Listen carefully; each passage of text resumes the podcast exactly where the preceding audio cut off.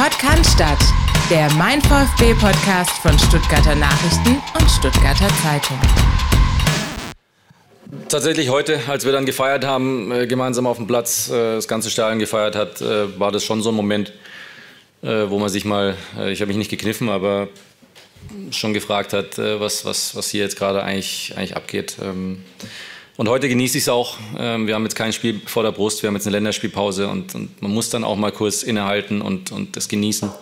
Ändert nichts darum, dass, daran, dass wir, wenn wir wieder alle zusammenkommen, dass wir richtig Bock drauf haben, uns äh, auf, auf Union vorzubereiten ähm, in Berlin, was, was wieder schwierig wird. Aber jetzt haben wir mal 18 Punkte, 18 Punkte äh, in, der, in der Tasche. Das ist das alles Entscheidende für mich. Ja, das sind, du spielst gut über die meiste Zeit, aber du musst dich dann halt auch belohnen mit Punkten und das tun wir gerade und das tut äh, enorm gut. Und darüber sind wir alle sehr glücklich. Seru wurde, glaube ich, jetzt in den letzten Wochen schon so viel erzählt. Äh, es ist enorm, freut mich für ihn, weil er einfach so ein hochanständiger, normaler Kerl ist, äh, der die Dinge immer wieder richtig, richtig gut einordnet. Deswegen gibt es da auch keinerlei Gefahr und Sorge, dass er irgendwie abhebt, Allüren bekommt. Und ähm, ja, ist natürlich das, der große Kopf äh, des, des Erfolgs gerade, aber da gibt es schon noch ganz viele andere, die, die auch maßgeblich dazu beitragen, auf und auch neben dem Platz. Mit den Worten von VfB-Trainer Sebastian Hoeneß nach dem nächsten Erfolg, nach dem 3 zu 1 zu Hause gegen den VfL Wolfsburg, steigen wir ein in diese Folge. Philipp Meisel, ich grüße dich. Grüße Retour, Grüße an euch da draußen und Grüße an denjenigen, der hier neben uns sitzt, der die letzten Wochen schon mehrfach bei uns in der Sendung zu Gast war, aber nie so richtig. Jetzt aber äh, macht er seine Premiere hier. Nico, Nico Willi, grüß dich. Hallo zusammen, ja, freut mich, dass ich hier sein darf. Freut uns auch. Äh, Philipp Meisel, endlich mal keine WhatsApp-Sprachnachrichten nach äh, den Folgen unter der Woche, sondern jetzt reden wir richtig ich miteinander. Ich werde vermissen, aber trotzdem. Ja. Wir freuen uns drauf. Danke, dass du dir die Zeit genommen hast. Ähm, wir werden natürlich ähm, im Mittelteil unserer Folge ausführlich auch über dich und deine Person und dein Wirken hier beim VfB zu sprechen kommen. Haben natürlich äh, zu Beginn den Rückblick auf dieses Spiel gegen den VfB Wolfsburg, in dem, wie ich finde, echt sehr, sehr viel drin war. Und ähm, hinten raus schauen wir ein bisschen auch auf die Länderspielpause, was sich alles so tut. Ähm, in der Zeit, in der der VfB nicht spielt. Und aber auch Grund, aufgrund dessen, dass eben die Länderspielpause da ist, keine Vorschau auf ein direktes Bundesligaspiel, haben wir ein bisschen mehr Zeit für unser Gespräch hier. Nico, wie hast du, hast du das Spiel überhaupt gesehen? Ich war im Stadion, ja. ja. Und? Ja, es war eine Glanzleistung. Ich war natürlich begeistert, vor allem von der zweiten Halbzeit. Ähm, ich glaube, wir haben nicht gegen irgendeinen Gegner gespielt. Wir haben gegen den VfL Wolfsburg gespielt, der eine sehr, sehr reife Leistung erste Halbzeit aus meiner Sicht ähm, gezeigt hat. Da habe ich für mich schon gedacht, boah, das ist schon eine Spitzenmannschaft so. Ähm, aber es gab eine andere Mannschaft, die in der zweiten Halbzeit diese Spitzenmannschaft wirklich an die Wand gespielt hat. Und das war der VfB. Und das war wirklich einfach nur begeisternd, das von draußen zu sehen. Das waren keine Zufallstore, sondern ähm, dieser Sieg wurde erzwungen und zwar fußballerisch. Und das ist das, was mich dann begeistert hat und wo ich dann einfach, ja, sehr glücklich, muss ich sagen, auch nach Hause gefahren bin, weil ähm, ich bin jetzt schon viele Jahre hier in dem Verein und Berg- und Talfahrten sind hier gang und gäbe. Ähm, ich freue mich, dass wir jetzt gerade länger auf einem Berg oben sind und dann dürfen wir gerne, wegen mir gerne auch bis Weihnachten bleiben. Also deswegen ist das schon ja, eine, eine tolle Situation momentan. Ich finde es ja gut, dass wir endlich mal einen Trainer hier haben, ja, der, der tatsächlich den, den Blick einfach mit einbringen kann, den wir als Beobachter vielleicht nicht so haben, weil wir auch nicht die Ausbildung haben dafür.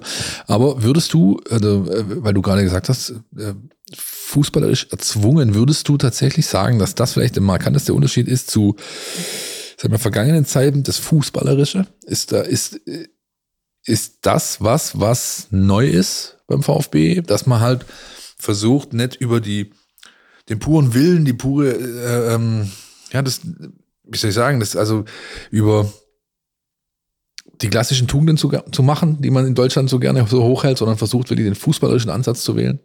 Ja, ich, ich denke, das haben wir aber auch schon vor zwei Jahren gesehen unter Matarazzo, dass die mhm. fußballerische Linie wesentlich mehr zugenommen hat unter ja. ihm. Ähm, natürlich kommst du irgendwann an den Punkt, wenn das nicht von Erfolg gekrönt ist und die Abstiegslinie rückt näher, dann musst du auch diese Tugenden wieder mehr in das Spiel integrieren. Ähm, jetzt siehst du aber, dass, dass die Qualität der Spieler vorhanden ist, dass sie sich ein Stück weit weiterentwickelt haben, dass der Kader ähm, natürlich auch punktuell weiterentwickelt wurde und das Selbstvertrauen vorhanden ist und auf einmal ist es ein sehr, sehr schönes fußballerisches Spiel, das sie da abliefern und das war, glaube ich, am Samstag der absolute Beweis dafür. was für mich auch einfach ein Riesenunterschied ist, ich glaube, Philipp, wir haben es schon mal vor ein paar Wochen angesprochen, ähm, wenn du einmal in diesen Strudel reinkommst, dann ist es ja. schwer, da rauszukommen. Und das gilt offenbar nicht nur für einen Negativstrudel, sondern auch für einen Positivstrudel. Weil wenn du, wenn du dir das anschaust am Samstag, ähm, die Wolfsburger, Nico hat es gesagt, die sahen echt gut aus. Im ersten mm, Durchgang ja. haben dem VfB wenig Raum gelassen und, und dann gerätst du auch noch in Rückstand ähm, eine Situation, die man in den vergangenen Jahren bei Heimspielen verdammt oft hatte. Und wenn du dann eher so normalerweise in diesem Negativstrudel bist und du liegst wieder mal 0-1 hinten, denkst du so, boah, geht das schon wieder los. Und, und verfängst dich vielleicht irgendwann darin. Aber am Samstag hatte ich das Gefühl, und das war für mich das Beeindruckendste, dass, ähm, dass allen im Stadion klar war und vor den Bildschirmen, die, auch vor den, für die Fans, die nicht im Stadion waren, dass da noch alles drin ist und ähm, dass, dass es irgendwie diesen Moment braucht, der das Ding zum Kippen bringt, wie dann halt eben beispielsweise der Elfmeterpfiff.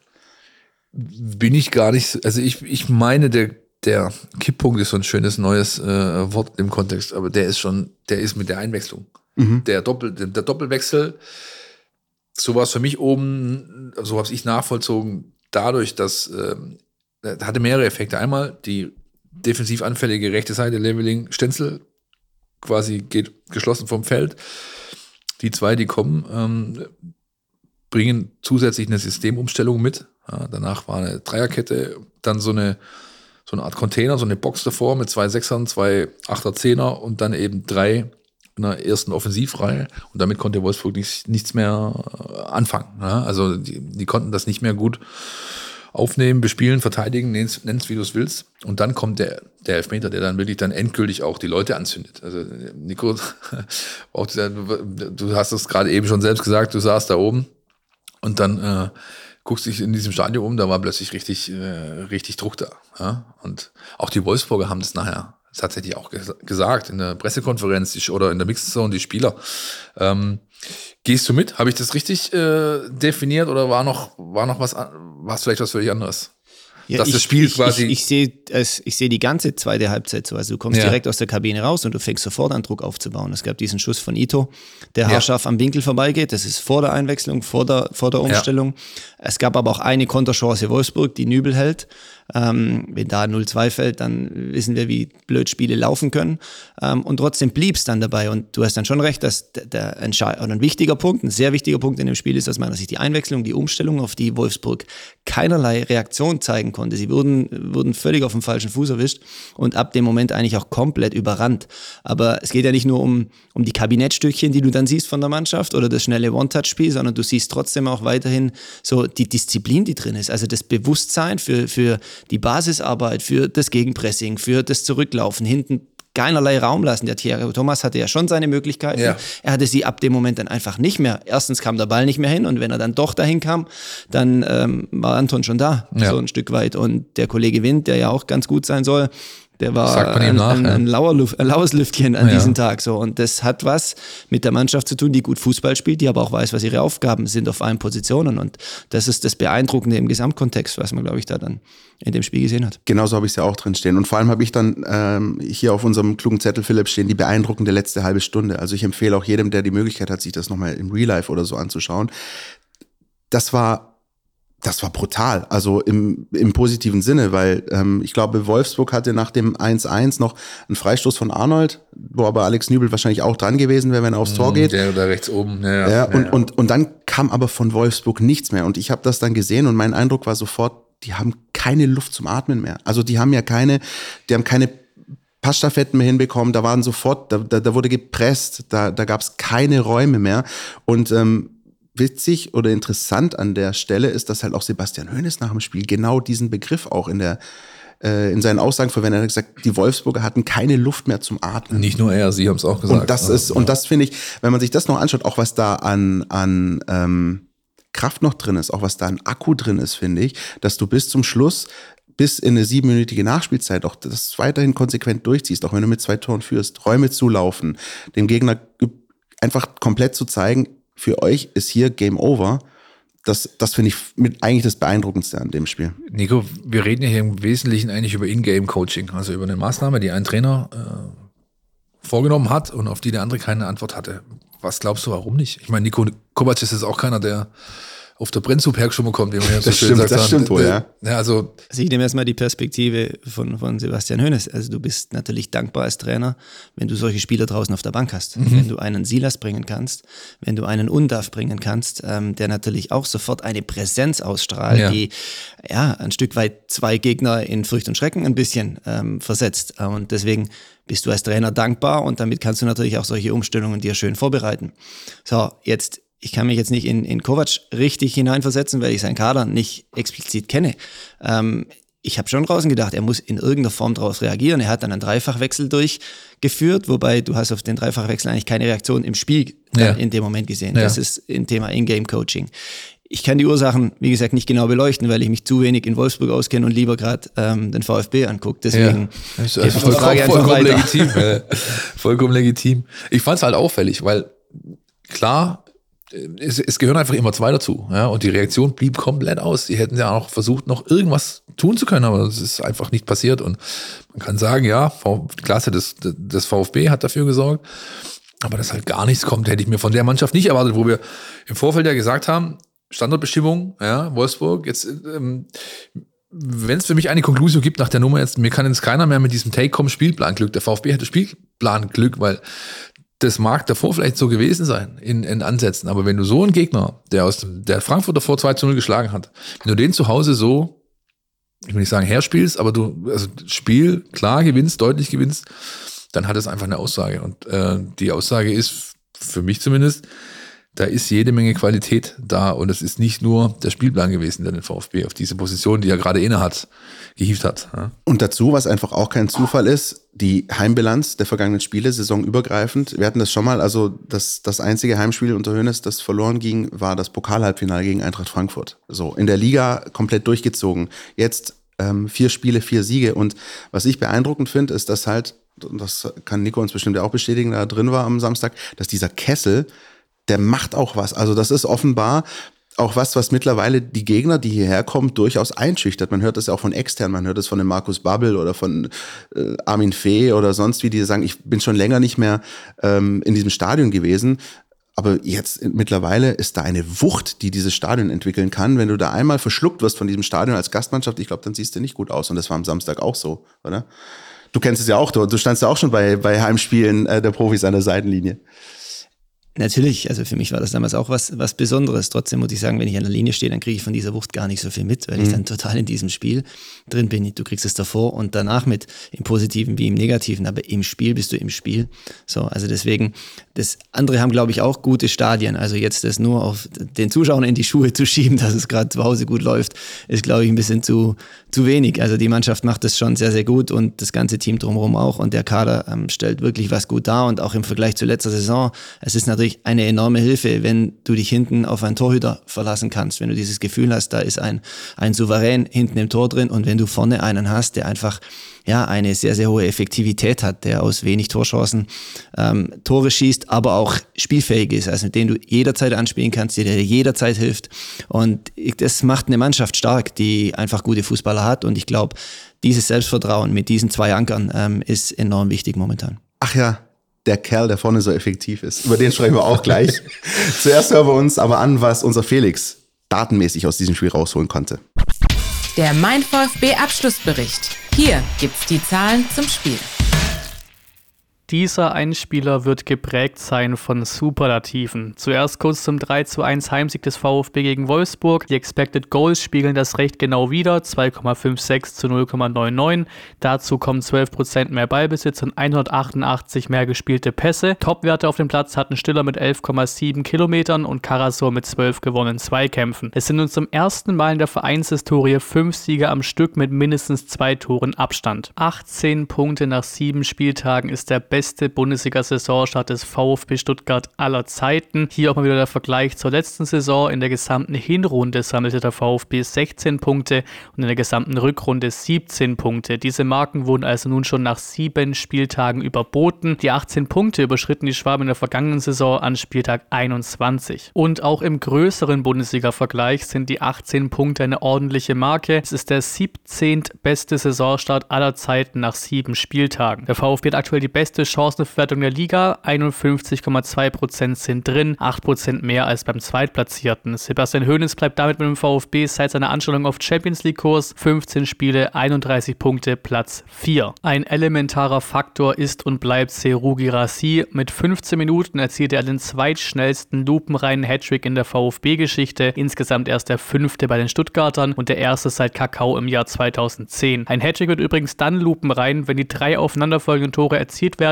ohne dass ein anderer Spieler dazwischen trifft. Die 13 Tore in sieben Spielen sind ein neuer Bundesliga-Rekord. Auch nach acht Spielen hat das noch keiner geschafft. Noch stehen zehn Hinrundenspiele aus, aber die 13 Tore sind auch jetzt schon der Top-Wert für einen VfB-Profi in einer gesamten Hinrunde. Die bisherigen Torschützenkönige der Schwaben in der Bundesliga waren Klinsmann, Walter und Bobic mit 19, 22 und 17 Toren. Den besten Wert, ohne aber die Kanone zu gewinnen, lieferte Mario Gomez in der Saison 2008-2009 mit 24 Toren ab. Zum Schluss wird es nochmal groß. Mit den 13 Toren hat Gerassi mindestens so viele Treffer erzielt wie ganze 63 der 95 Teams aus den Top 5 Ligen. In der Bundesliga trafen nur Bayer Leverkusen, Bayern München, Borussia Dortmund, die TSG Hoffenheim und RB Leipzig öfter als der Einzelspieler Seru Gerassi.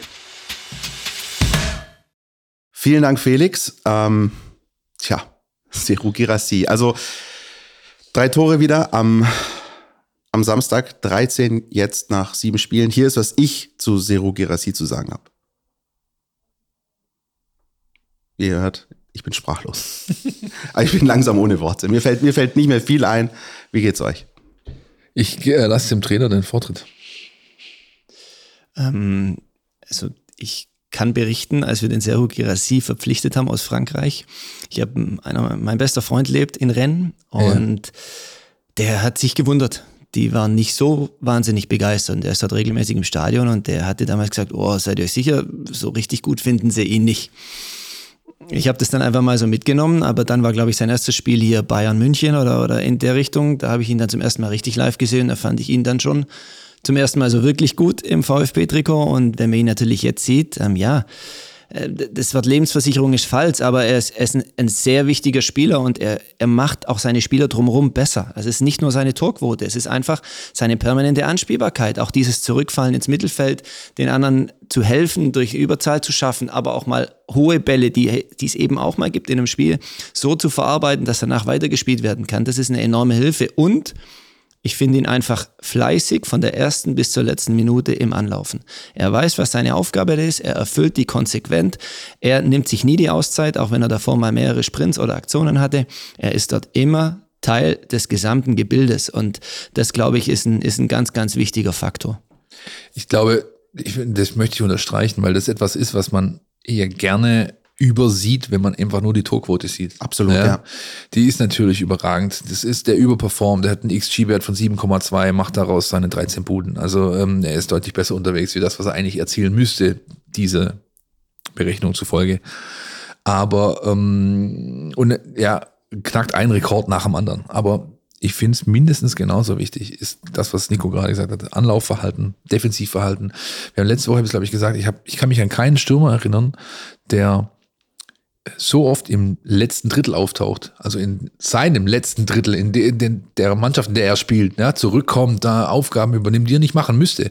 Er könnte auch sagen, ähm, ich stelle mich da vorne hin, mache hier ein Pipo Inzaghi für Arme, warte an der 16er Kante und warte, bis mir die, die Bälle in die Gasse spielt. Na, mal gucken, ja. Und das macht er halt nicht. Ja. Ist übrigens mir am Samstag, am Sonntag nochmal so einer aufgefallen, der das früher gerne gemacht hat. Nico kennt ihn gut. Thomas Castanaras, kommen wir aber nachher noch dazu. Der macht das plötzlich auch nicht mehr. Da ist irgendwas passiert, ja. Aber ähm, Definitiv. Ja. Und ich finde, man sieht es auch an den Situationen, die nicht funktionieren. Finde ich, siehst du auch den Spirit, den Seru Gerassiert. Ein Beispiel, erste Hälfte, das Abseitstor.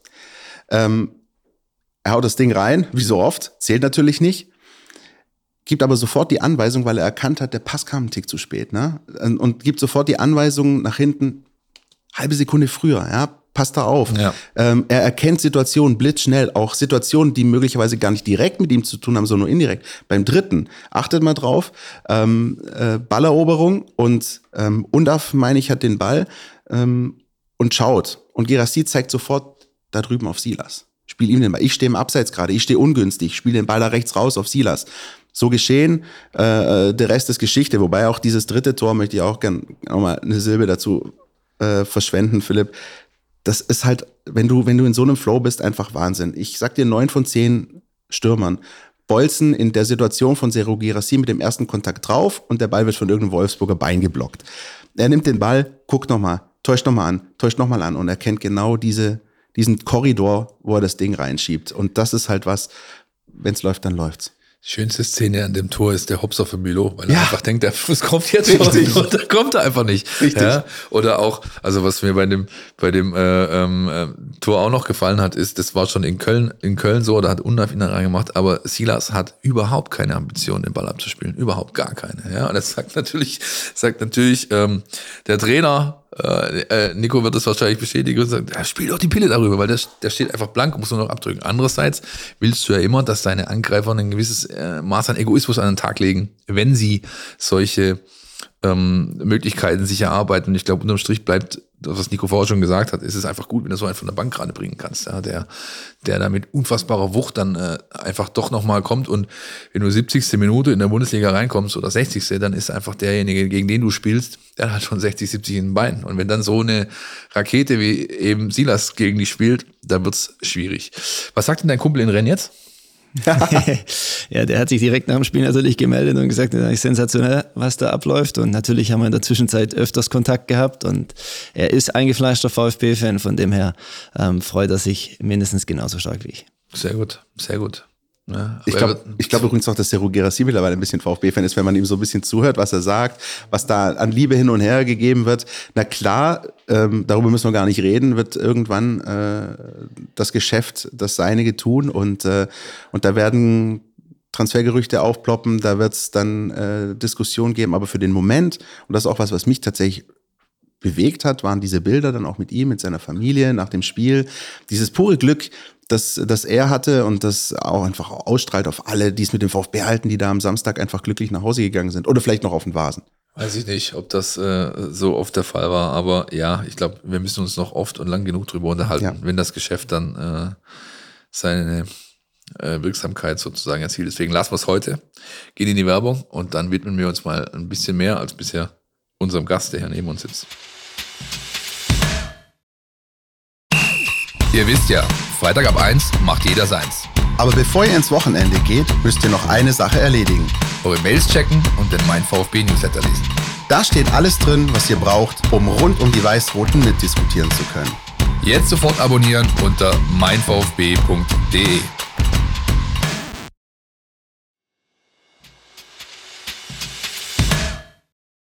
Nico, ähm, unsere berühmte Einstiegsfrage für unsere Gäste äh, lautet, wer bist du und wenn ja, wie viele? ähm, aber wir brechen das natürlich äh, kurz, denn ähm, viele unserer Hörer kennen dich. Wir wissen natürlich auch, dass wir auch durch unser NLZ äh, was wir immer haben, auch einen Blick auf die Nachwuchsteams äh, werfen. Aber trotzdem vielleicht auch für diejenigen, die sich nicht so intensiv damit befassen, kannst du uns mal ein bisschen erzählen, ähm, wie ist dein Werdegang gewesen von äh, Balingen über äh, Kickers zum VfB? Wie, wie fühlst du dich mittlerweile hier und was sind deine Hauptaufgaben?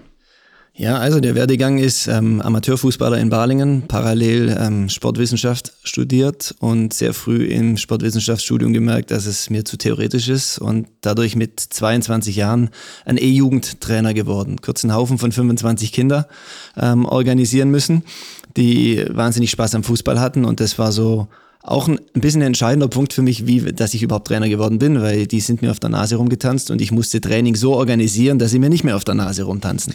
Und tatsächlich ist es schon so ein Punkt und da habe ich dann auch Feuer gefangen zum ersten Mal. Also das heißt so, als Amateurfußballer davor Jugendtraining zu machen, danach noch abends zu kicken, ähm, tagsüber Sport zu, zu studieren, das ist so mein Werdegang und irgendwann mündete das in eine hauptamtliche Stelle bei der TSG, die mir dann einen hauptamtlichen Jugendkoordinator-Job angeboten hat ähm, wo ich dann einfach ja, den, den Verein, den Jugendarbeit, die Jugendarbeit strukturieren, aufbauen sollte.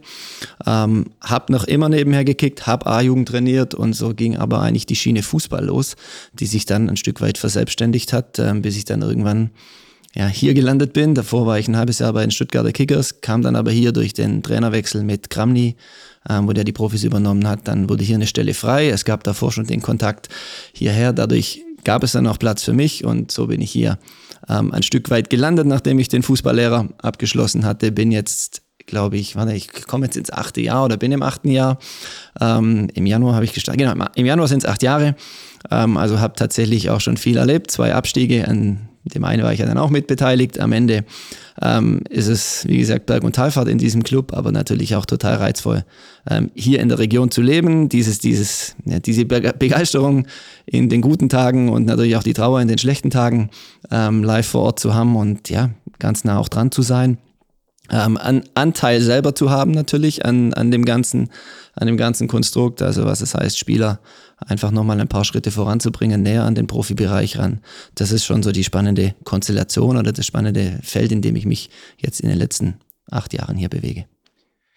Und äh, du hast gerade angesprochen, die Kinder, die dir auf der Nase rumgetanzt sind. Ich gerade sagen, wie sehr ja tanzt dir deine 19 gerade auf der Nase rum? Grade? Genau, also das wäre tatsächlich die Anschlussfrage oder anders, anders gefragt. Ähm, wie, wie wichtig ist dann in dem Bereich auch gerade in dem du arbeitest auch so der pädagogische Aspekt? Also es geht ja auch darum, dass du ja, das eine ist das Spieltaktische, der Fußball, das, was auf dem Rasen passiert, aber das andere ist ja sicher auch ein Stück weit Persönlichkeitsentwicklung oder beobachten, wie die, wie die, wie die Jungs äh, reagieren. Ist das dann was, was du auch auf deinem Weg mitgenommen hast, dass du dann gesagt hast, ich muss da auch gucken, gerade in diesem Juniorenbereich, dass ich da ein bisschen pädagogisch dann auch äh, so versiert Oder ist bin. das vielleicht, ist das Teil von Ausbildung, ja. äh, Fußballlehrerausbildung oder also im Sportwissenschaftsstudium ist, glaube ich, Pädagogik ja, nicht ganz ich meine, so das ist schon so natürlich, aber am Ende dreht sich im Sportwissenschaftsstudium natürlich wirklich um die Sportwissenschaft zu großen Teilen, weniger um die Pädagogik. Ja. Ähm, genauso in den, den Trainerlehrgängen, die auch komprimiert sind, gibt es Unterrichtseinheiten dafür, aber das sind jetzt sicherlich nicht die Highlights, die dir als Trainer ja. ähm, hängen bleiben. Es ist vielleicht schon ein bisschen mein Background. Meine Mutter ist Lehrerin, also Pädagogin ein Stück weit, mein Vater Psychologe, also am Ende bin ich da schon ein bisschen gebrandmarkt, so im Gesamten in meinem Leben, dass es in diese Richtung ein bisschen auch gehen kann, dass ich da schon auch ein bisschen weiß oder glaube zu wissen, ähm, wie man mit, mit jungen Leuten umgehen muss. Und das ist eigentlich auch das Interessante an dem U19-Bereich. Du arbeitest direkt am Spieler. Also wenn du mit einem U15-Spieler arbeitest, dann ist natürlich viel Eltern noch beteiligt, ähm, viel Umfeld. Jetzt sind es eigentlich junge Erwachsene und zu den jungen Erwachsenen pflegst du eigentlich einen Direktkontakt. Und sie sind auch so reif, dass sie schon mit dem Feedback, mit dem positiven wie auch kritischen Feedback natürlich auch umgehen können. Und das ist so das, die, die Begleitung, die du hast. Es ist ein, ein, ein schwieriger Prozess U19, weil es ist eigentlich zum ersten Mal, gehen zwei gute Jahrgänge zusammen. Also ich sag bis zu U17 ist es eigentlich naja, kommst du als Talent, bist du eigentlich immer Stammspieler. In du 19 kannst du ein Talent sein, du sitzt aber vielleicht auf der Bank, weil es ist mehr als nur das Talent zu sein. Es hat schon auch eine gewisse Mentalität, eine gewisse Durchsetzungsfähigkeit, die du dir erlangen musst. Und das ist dann schon auch meine Aufgabe, ein Stück weit die Jungs das erleben zu lassen. Also auch die harten Seiten ein Stück weit das zu erleben, erleben zu lassen, aber ihnen auch natürlich auch Wege aufzuzeigen und Hilfestellung zu geben, ja, diese Zeiten zu durchstehen und, und gewisse Prozesse ähm, da anzustoßen, um sage ich mal, damit auch fit zu werden für, für einen Profibereich, wo du dich eben durchsetzen, wo du dich eben behaupten musst, wo du dann tagtäglich im Training so trainieren musst, dass du dem Trainer einfach ja auffällst und nicht nur sagen kannst, ja, ich bin am Wochenende ein Performer und ich habe da meine Quote unter der Woche, bewege ich mich nicht, das kannst du dann mit 30 machen, aber eben noch also nicht wie bei mir im Tischtennis ja, normalerweise. Aber eben nicht in dem jungen Alter und das ist dann schon auch meine Aufgabenstellung, wenn du über Persönlichkeitsentwicklung sprichst, ähm, in diese Themen da reinzugehen. Sie befinden sich in einem Flaschenhals drin und Sie wollen nach oben durch diesen Flaschenhals raus, aber er ist eng. Und das, das spüren sie und das sind nicht immer nur tolle Erlebnisse, auch mit mir nicht natürlich. Glaubst du, dass deine Jungs da weiter sind als der klassische 19-Jährige, der nicht im Leistungssport unterwegs ist, was diese Themen angeht? Also, sag ich mal, das, der reife, seriöse Umgang mit eben solchen Feedbacks? Ich glaube ja, weil sie sind hier, weil sie alle einen Traum haben. Ganz klar. Ähm, es gibt reifere Spieler und auch weniger reife Spieler, wie immer. Und trotzdem, sie haben eine, eine wahnsinnige Tagesstruktur. Also ja. ihr Tag ist durchgetaktet. Ihr Wochenende liegt nie brach. Ja. Ähm, sie wissen genau, abends auf Gasse gehen geht nicht, wenn nächster Tag Spiel ist. Also sie haben ganz klare ganz klare Korridore, wo sie wissen, was sie wann, wie zu tun haben. Natürlich wird ihnen auch viel vorgekaut, ähm, ein Stück weit, aber sie wissen auch, jetzt sind sie in einem Leistungssystem drin und sie müssen Leistungen erbringen. Sie kommen nicht drum rum und sie können nicht nur chillen. Sie müssen auch Phasen haben, wo sie chillen. Deswegen ist mir zum Beispiel ein freier Sonntag was, was sehr, sehr wichtig ist für diese Spieler, dass sie einfach mal auch in ihre Familien kommen und in einem normalen Umfeld sind, aber unter der Woche ist ihr Tagesablauf schon getaktet, so dass sie über die Jahre hinweg auf jeden Fall wesentlich strukturierter und wesentlich reifer sind, als es in der Regel Gleichaltrige sind. Gibt es da nochmal einen Unterschied zwischen, sag ich mal, also bei dir im Kader Jungs, die zu Hause wohnen oder Jungs, die in der Akademie wohnen? Wenn ich mir zum Beispiel einen Raleigh St. John vornehme, jetzt, der aus Australien hier rüberkommt, der, also das nehme ich jetzt in meiner Laienmeinung einfach, nehme ich mir das heraus, anzunehmen, dass der noch ein Tick reifer ist als vielleicht eine klassische 19-Jährige, ähm, der hier, ähm, keine Ahnung, in Böbling zu Hause wohnt bei Mama und Papa. Oder? Aber äh, so, so weit weg von zu Hause. Definitiv. Das ist sicherlich, es gibt auch diese Fälle der Frühreife Ja. ein Stück, weil du sagst, boah, Wahnsinn, wie der schon, wie der schon im Leben steht und wer, wie der Beispiel Rolle, wie der sich einfach selber organisiert. Also selber sich eine Wohnung sucht, selber sich hier bei der Stadt anmeldet. Das macht er alles kurz mal ganz alleine auf einem anderen Kontinent, ganz weit weg von zu Hause. Ähm, aber ja, es gibt auch die Spieler, die zu Hause sind, die dann dadurch auch nicht nur in ihrer Blase Fußball sich befinden, sondern auch mitkriegen, wenn die kleine Schwester in der Schule Probleme hat oder wenn es andere Themen in der Familie gibt, während wiederum die Akademiespieler natürlich schon sehr stark in einer Blase drin sind, wo sie nur unter sich sind ähm, und sehr umsorgt werden. Also es gibt ja schon unterschiedliche Stufen, heißt aber nicht, dass das unterschiedliche Stufen der Persönlichkeitsentwicklung Ja. sind. Also Es, es tritt schon auch alles auf, egal ob zu Hause, ganz weit weg von zu Hause oder eben in der Akademie, aber das sind so die drei unterschiedlichen Richtungen. Wie, wie ist denn für die Jungs so im Gro das, das Leben in der Akademie? Also gibt es wirklich auch möglicherweise Probleme, dass dann, dass dann Spieler mal gibt, die sagen oder die für sich merken, das ist gerade nicht meins oder ich, ich, ich fühle mich gerade irgendwie unwohl oder ich brauche vielleicht doch ein bisschen mehr Freiheiten.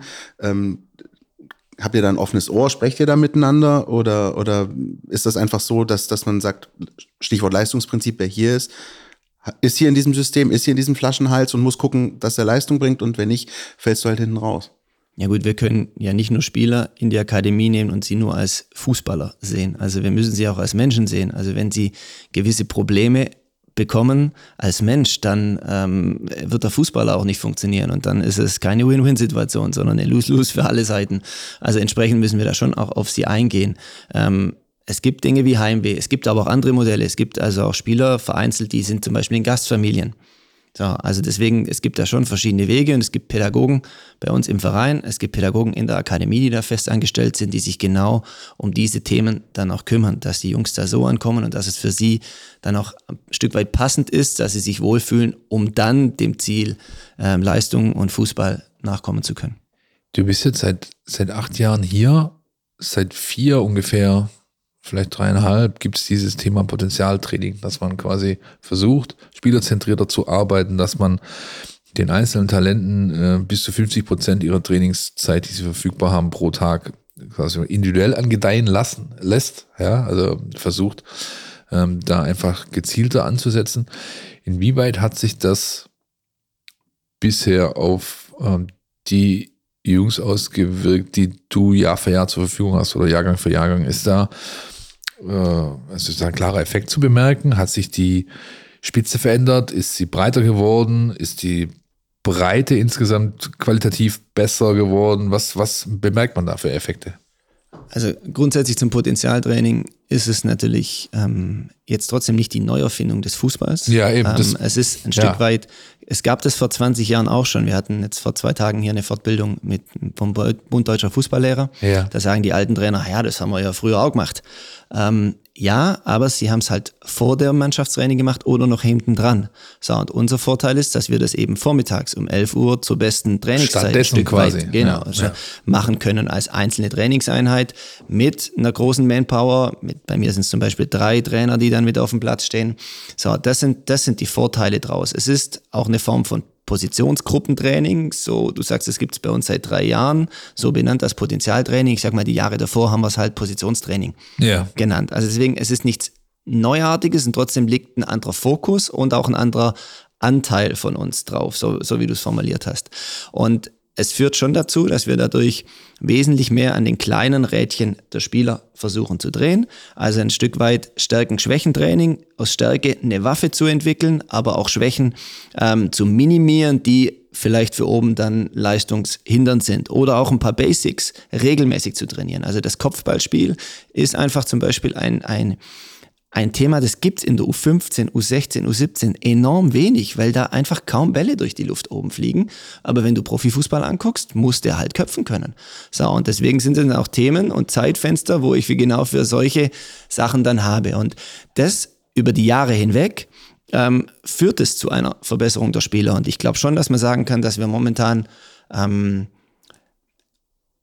in, den, in, der, in der Breite eine Verbesserung, glaube ich, haben bei den Spielern. Für die Spitze ist es, glaube ich, noch nicht ausschlaggebend drei Jahre. Also ich glaube, wenn du das dann mal fünf, sechs Jahre hast, dann wirst du auch eine richtige Spitze daraus entwickeln können. Aber für die Spitze ist das Potenzialtraining jetzt als eigenes Thema, weil du das aufgemacht hast, ähm, jetzt noch nicht alles entscheidend. Aber mittelfristig hoffentlich wird es das.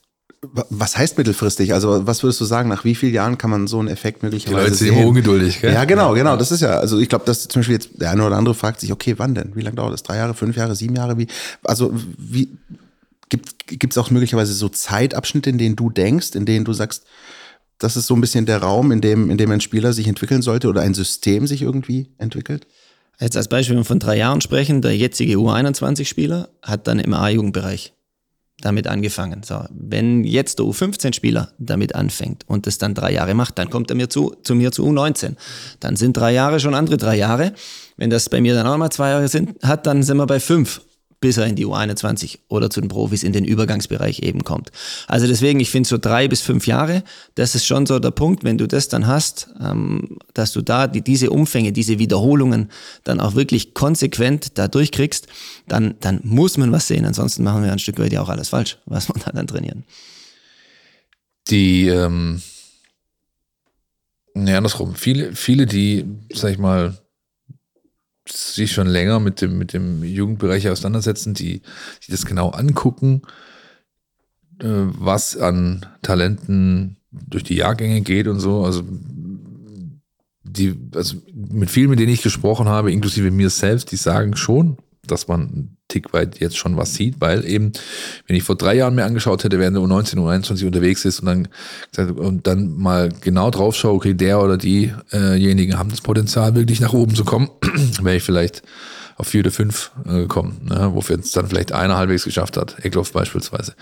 Heute würde ich sagen, in U19 und U21 sind es 10 bis 13 Jungs, wo man sagen kann, wenn alles zusammen geht, funktioniert, verletzungsfrei bleibt und so weiter, könnte es klappen. Das ist doch aber genau das, was ich, äh, oder wovon wir gerade sprechen, also eine gewisse Verbreiterung, oder? Also wenn, und zurückzuführen auf diese Art, mit diesen Spielern umzugehen. Vorher hat man Thomas, Thomas Castanaras angesprochen. Vor zwei Jahren ähm, hätte, glaube ich, nicht jeder gesagt, dass der regelmäßig im Profikader auftaucht oder da bleiben äh, darf über längere Zeit, einfach weil er dazu zu eindimensional war in seiner, in seiner Art und Weise, wie er Fußball spielt. Das ist er jetzt nicht mehr. Das ist wirklich für offen nachvollziehbar, für jeden nachvollziehbar, auch für jemand, der keine Trainerausbildung hat. Und es ist doch klar Ergebnis dieser Arbeit. Ich kann sagen, die Arbeit mit Thomas Castanaras war am Anfang wirklich Arbeit auf, auf allen Ebenen, auch ja. im Thema Persönlichkeit. Ja. Ähm, und es gab auch enorme Konflikte, so, und die muss man dann auch aushalten. Und da war dann halt Thomas wieder so, er wollte diesen Konflikt dann aushalten und hat dann irgendwann geschafft, so diesen Knoten oder auch diese letzte Prozente rauszukitzeln, um sein Spiel zu verändern. Ähm, und ich bin sehr froh, dass es dann nicht so geknallt hat, dass man sich trennen musste, ja. ähm, sondern es in die Richtung gegangen ist, dass er dann ab dem Moment dann die Tornetze zerschossen hat, aber nicht nur das, sondern auch viel, viel spielaktiver war und viel laufstärker war, als er es davor hatte. Also das sind so Dinge, ja, richtig. Wenn du sagst, die, wir haben jetzt mehr Breite, ähm, dann ist es ja trotzdem, am Ende ist es entscheidend, was wir oben rauskriegen aus dieser Breite. So, und wenn du nur einen hast und du kriegst ihn oben raus, hast du alles richtig gemacht. Wenn du zehn hast und du kriegst nur einen raus, dann ist es auch schon okay, aber wenn du keinen rauskriegst, dann bringt dir die Breite nichts. Also da kommen wir schon dann so an den nächsten Punkt, wo ich sage, das Entscheidende ist, dass wir was oben rauskriegen. Ja. Und erst dann trägt alles, was wir tun und die Tabellen, wie sie jetzt aussehen und alles schön und gut, aber erst dann sind Früchte. Ich kann mich noch gut an eine Situation erinnern, zwei Jahre her vielleicht, äh, Spiel hier gesehen und 19 Spiel, Castanaras macht, glaube ich, eine Bude oder zwei und er macht drei Vorlagen. Und dann ähm, geht er vom Platz und du gehst zu ihm gegangen, hast ihm in den Arm genommen und hast ihm ein paar Sachen ins Ohr geflüstert. Danach haben wir gesprochen. Und ich habe hab ich dich gefragt, was hast du ihm gesagt? Hast du ihn gelobt für den Auftritt oder für die Tore? Sagt er, nee. Hast du gesagt, nee, ich habe ihn für die Vorlagen gelobt, ja, weil, weil genau das ein Punkt war, dass er eben oft äh, und lange Zeit nicht so hoch für sich priorisiert hatte, ja, von wegen, ich, ich muss gut aussehen, der Rest ist mir erstmal egal. Und dann war das ein erster kleiner Erfolg, so habe ich es damals wahrgenommen, korrigiere mich gerne, dass er jetzt eben dann doch ein bisschen mehr für die Mannschaft auch tut, ähm, als es davor gemacht hat und was er, wie gesagt, jetzt gerade zu leisten imstande ist. Ich habe es am Sonntag erst wieder live gesehen. Das ist schon ein, einfach ein anderer Spieler. Ja, also ein kompletterer Spieler, ja, weil er einfach Facetten jetzt auch in seiner seinen Auftritten hat, die er einfach so davor nie hatte.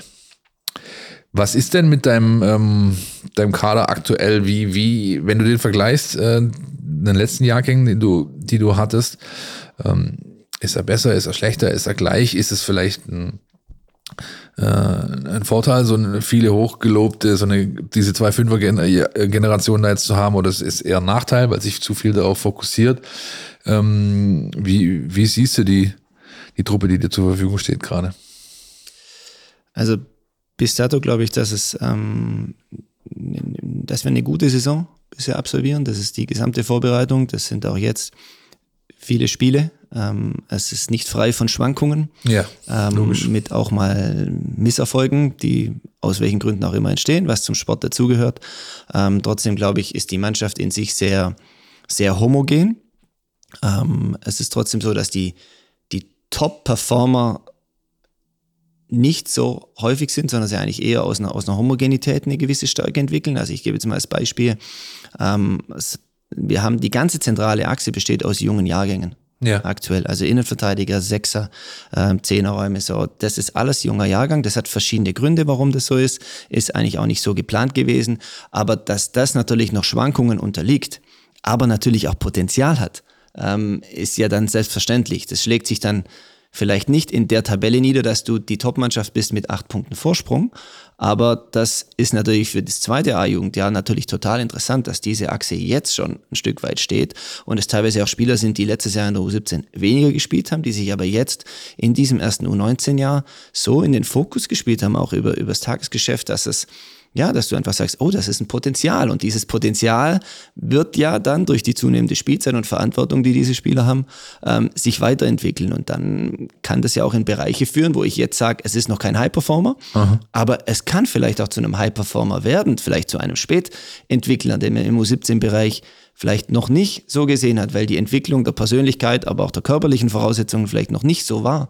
Und das ist das Interessante, glaube ich, an diesem Jahrgang, dass wir da eine, eine, eine homogene Mischung haben und auch wirklich Spieler, die noch Potenzial haben in ihrer Entwicklung, ähm, das rausgekitzelt werden kann.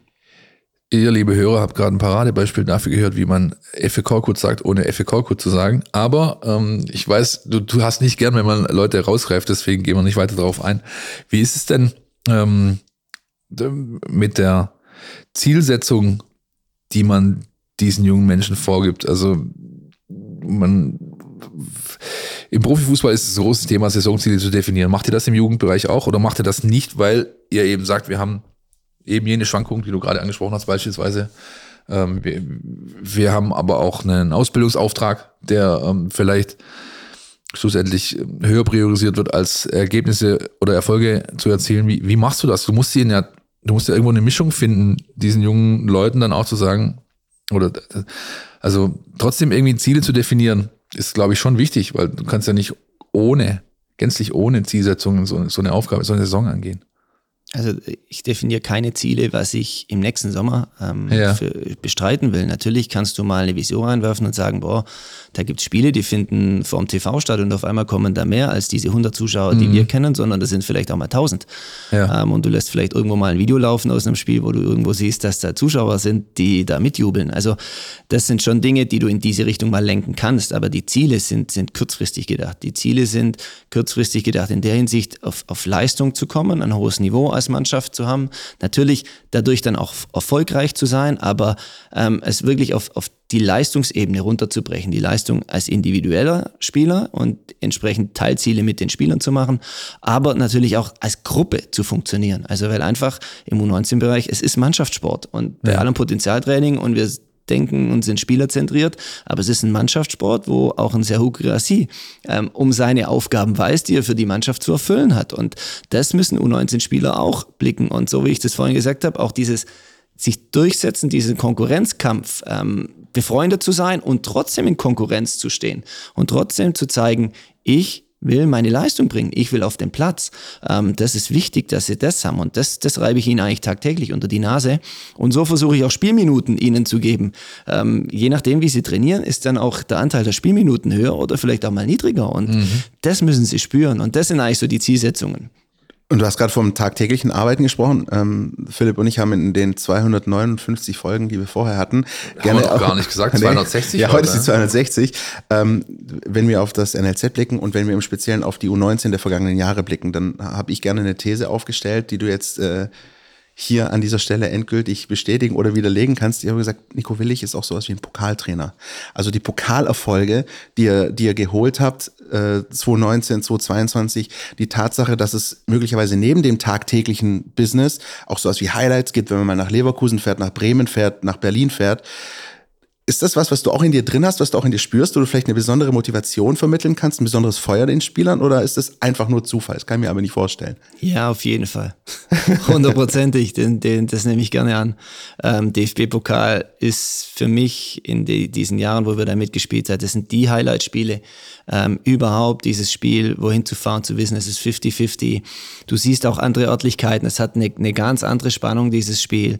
Ähm, es, es erfordert von dir was ganz anderes. Also mir haben diese Spiele immer wahnsinnig viel Spaß gemacht. Natürlich mit Höhepunkt DFB-Pokal-Finale, ähm, aber auch, ich kann mich an viele geile Spiele erinnern, die wir so hatten in München, in Leverkusen und so das sind die Dinge, die für mich auf jeden Fall hängen bleiben. Und da geht es einfach auch darum, ja, Wettkämpfer zu sein. Also ich auch Wettkämpfer zu sein, das vorzuleben meinen Spielern und die auch Wettkämpfer zu sein. Und danach einen Kreis zu bilden, Berlin, Berlin, wir wollen nach Berlin. Das ist einfach jedes Mal ein geiles Ritual.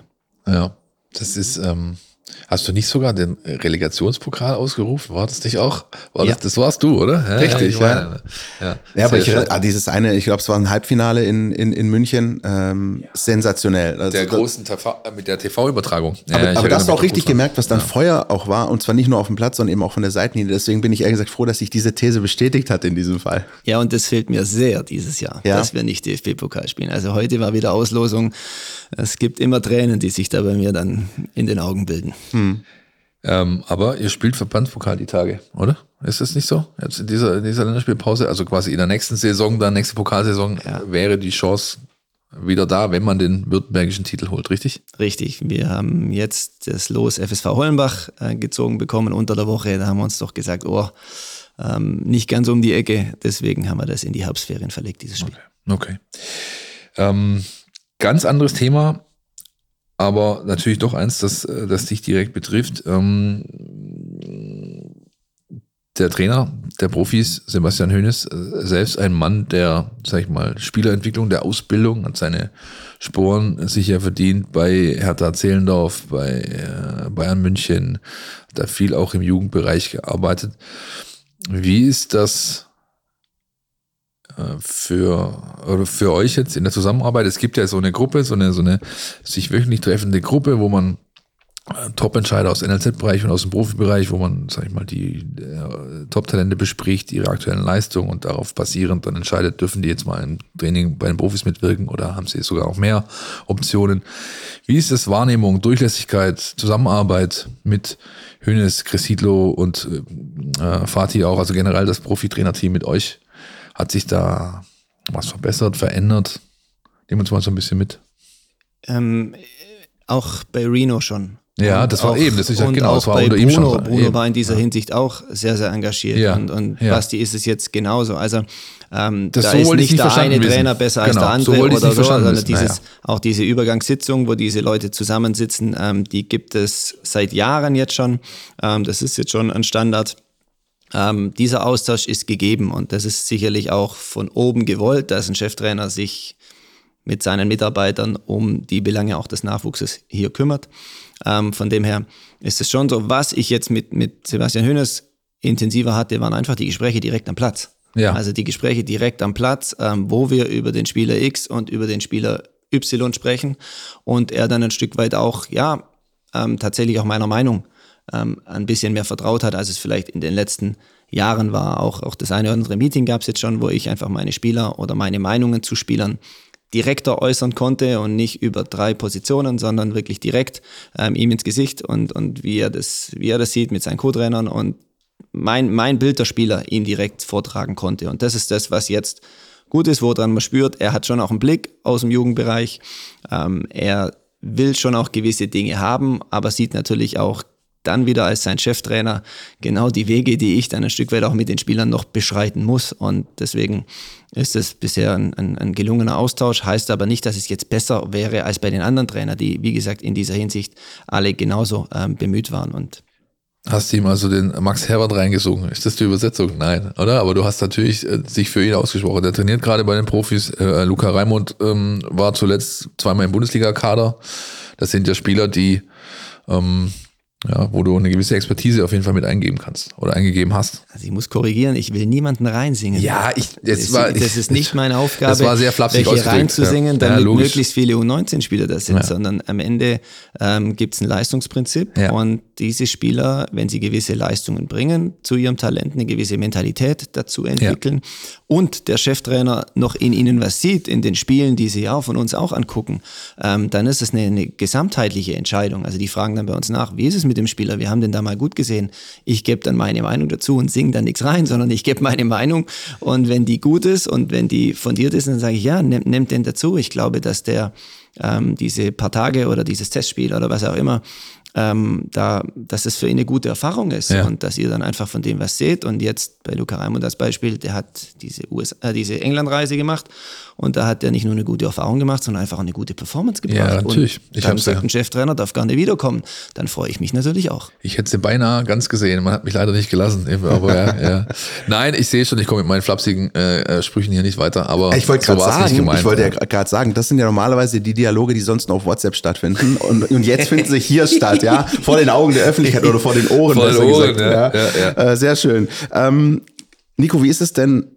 Klar, du kennst jetzt den VfB und auch den Nachwuchsbereich wie deine Westentasche. Wie sehr blickt man denn auch auf das, was die anderen Vereine dieser Größenordnung machen in Deutschland? Gibt es da Unterschiede? Wie sehr orientiert man sich daran oder, oder nimmt da irgendwelche äh, Inspiration oder sagt, nee, das, was die machen, geht gar nicht, wir sind da besser unterwegs? Schau, wie sehr schaust du da auf das, was andere Vereine machen? Oder sagst du, ich bin hier beim VfB, wir machen unser Ding? Nee, wir machen schon unser Ding, weil wir natürlich unsere eigenen ähm, Bedingungen haben, ein Stück weit. Ähm, man tauscht sich natürlich trotzdem auch mit Verantwortlichen anderer Vereine aus, sei es aus der Leitung oder sei es ähm, aus der Trainerrolle, wo man drüber spricht. Ähm, du hast Vorteile hier, also zum Beispiel beneiden uns alle für dieses System, dass wir morgens um 11 Uhr trainieren können. Es finden auch viele toll, dass wir hier direkt die Profiabteilung im Haus haben. Das ist in anderen Nachwuchsleistungszentren eben nicht. Die sind wo ganz anders und dann ist die Verbindung noch schwerer zu bekommen. Also so wie so ein Gespräch am Platz, wie ich es gerade geschildert habe, das gibt's in anderen Vereinen nicht. Und dann ja, ist es, ist es schwer, ein Zusammenleben ein Stück weit zu entwickeln. Also wir wissen schon, was andere machen. Ähm, vielleicht nicht bis ins allerletzte Detail, aber am Ende kannst du dir mal was abgucken, eine Idee übernehmen, aber es muss zu dir passen und deinem System. Und das sind so viele Experten hier in diesem Haus, die hier ein System, eine, eine Entwicklung entwickeln und daran tagtäglich schrauben. Ähm, da kannst du nicht irgendwas kopieren von, von irgendjemandem. Deswegen, wir sind ein Stück weit VfB und Schwaben und äh, wir müssen ein Stück weit auch unseren eigenen Weg hier in dieser Welt des Nachwuchsfußballs finden, sodass am Ende was oben rauskommt. Du bist jetzt, was hast du gesagt, im Januar bist du gehst in dein neuntes Jahr, richtig? So war's. Im Januar bin ich acht Jahre hier. Ja. Ähm, du hast mal zu mir gesagt, ich, oder, nee, als es darum ging, genau, und das, das war nach dem, nach dem Abstieg mit der ersten Mannschaft, bist du ja wieder einfach, bist du zurück auf deine U19 Trainerposition. Danach haben wir uns mal unterhalten und da kam das Thema natürlich auch zur Sprache und hast den Satz gesagt, ich bin einfach sehr, sehr gerne Ausbilder. Ja, also wenn man Profitrainer ist, ist man das ja ein Stück weit nicht mehr, weil man ja eigentlich mit, mit, mit, mit Spielern arbeitet, die fertig sind oder auf dem besten Wege dahin. Ähm, siehst du das immer noch so? Ist das, äh, ist das immer noch das, was dich antreibt, zu sagen, ich habe hier eine Trainerposition bei einem Jahrgang oder bei einer Mannschaft, die, die so einen wichtigen Schnittstellenbereich darstellt, eben der Vita oder in einem, in einem, eines Spielers, da kann ich so viel noch beeinflussen, ähm, das möchte ich einfach weitermachen? Oder hat sich da was verändert? Also ich stehe hier unter Vertrag und solange ich hier zum Arbeiten komme, muss ich das auf jeden Fall so sehen und, und das Feuer dafür in mir haben. Das ist ja klar. Ähm, deswegen, wenn ich jetzt tagtäglich komme, dann ist das Feuer gegeben und ich bin Ausbilder und ich will ausbilden. Ja. Also soll der Spieler an dem Tag was von mir erhalten, so ein Stück weit. Ähm, ich weiß aber auch, dass oder ich nicht wie den Rekord von Norbert Elgert brechen ja. will, der das seit 20 Jahren macht. Ich mache das jetzt im sechsten Jahr, U19. Ja. Ähm, dass du natürlich dann trotzdem auch drüber nachdenkst, mal etwas anderes, eine Veränderung herbeizurufen. Ich glaube, das hat auch schon was damit zu tun, irgendwann mal aus einer gewissen Komfortzone rauszukommen oder es nicht ähm, ewig die, die, gleichen Rädchen zu drehen. Ich glaube, das ist schon auch wichtig und diese Diskussion führe ich natürlich ähm, ein Stück weit auch mit mir. Aber es war mir, wo du das mit der Profiphase auch genannt hast, es war mir schon wichtig, da den Vertrag auch zu verlängern, bewusst als Ausbilder zu verlängern, ähm, ein Stück weit auch eine gewisse Verlässlichkeit und Kontinuität ähm, darzustellen und die dann auch zu leben, weil ich stehe einfach schon auch für mich in den Werten ähm, für diese zwei Dinge und deswegen ist es eine wichtige Phase gewesen und in dieser Phase bin ich Ausbilder und das lebe ich bis zum letzten Tag. Jetzt läuft er ab, der Vertrag im nächsten Sommer. Gibt es äh, Gespräche, nehme ich an, dass es die schon gegeben hat? Gibt es eine Tendenz? Gibt es was, was du uns sagen willst, möchtest, kannst, darfst? Ich kann sagen, dass es keine Gespräche gab, ähm, dass es, ja, wie gesagt, dass man sich Gedanken macht über Veränderungen. Ich glaube, das ist auf beiden Seiten so, sonst hätte es schon Gespräche gegeben. Ähm, alles weitere ist noch genug Zeit ähm, bis zum Ende des Vertrags und dann wird man sehen, wie es weitergeht. Durch den Weggang von Thomas Krücken zu Manchester City entsteht auf der absoluten Leitungsposition hier im Nachwuchsleistungszentrum eine Vakanz zumindest vorübergehen. Also die Stelle ist ja, momentan äh, kein Nachfolger in Sicht. Ähm, macht das was mit eurer Arbeit? Ist das in irgendeiner Form von größerer Relevanz oder, oder ähm, sagt ihr, wir, du vorher gesagt, wir haben so viele Experten hier. Ähm, das bedeutet ja auch, es sind eigentlich genügend Leute da, die zumindest interimistisch das Ganze weiterführen. Ich glaube, die klassische Arbeit, die man im NLZ tut, übers Jahr hinweg, die wird davon nicht beeinflusst. So, so sehe es ich zumindest gerade, oder? Ich denke, also das Tagesgeschäft ist Tagesgeschäft, aktuell, denke genau. ich, überhaupt gar kein Problem. Das läuft ganz normal weiter. Diese Dinge sind eingespielt.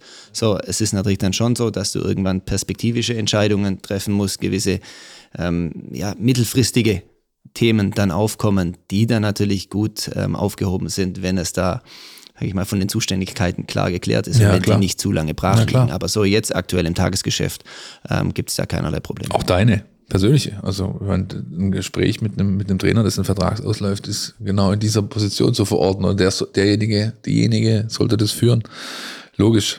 Ähm, du hast hier einen Zettel äh, bei dir liegen. Du bist der zweite Trainer, der hier ist bei uns, der einen Zettel mitgebracht hat. Ja? Akribisch vorbereitet. Der letzte war Frank Farnos. Naja, ich versuche mich ja ein Stück weit auch äh, in die Rolle meiner Gegenüber hineinzuversetzen, was die für fiese Fragen äh, stellen können. Auf die fiesen Fragen habe ich Antworten dabei, aber ich musste tatsächlich sehr wenig bisher. Du könntest jetzt den Klaus Augenthaler geben. Du könntest dir die fiesen Fragen selber stellen und dann auch die Antwort. ja, ich wollte mein Trainerteam noch loben. Das steht auch noch auf meinem Zettel drauf, weil ich, ah, auch wenn bitte. ich vorhin ja von Verlässlichkeit und Kontinuität spreche, also mein Trainerteam ähm, ich arbeite mit Markus Grau seit sieben Jahren zusammen, ja. auch Tobi Radke, Basti Hägele, Philipp Lang seit ja. fünf Jahren. Das ist, das ist auch eine Kontinuität. Ähm, das ist schon wichtig, auch für Spieler, dass sie wissen, dieses Team ist eingespielt, dieses Team arbeitet auf Augenhöhe miteinander. Das hilft den Spielern, das gibt ihnen Sicherheit. Und jeder von uns ist ein Stück weit auch anders und, und hat einen anderen Zugang zu Spielern. Also es geht ja nicht nur um einen Cheftrainer, wie der die Spieler entwickelt, sondern das gesamte Trainerteam entwickelt ja Spieler, weil jeder anders andockt an den Spielern, jeder eine andere Ansprache, einen anderen Typen ähm, braucht. Und da sind wir schon sehr unterschiedlich, wir fünf, muss man schon sagen.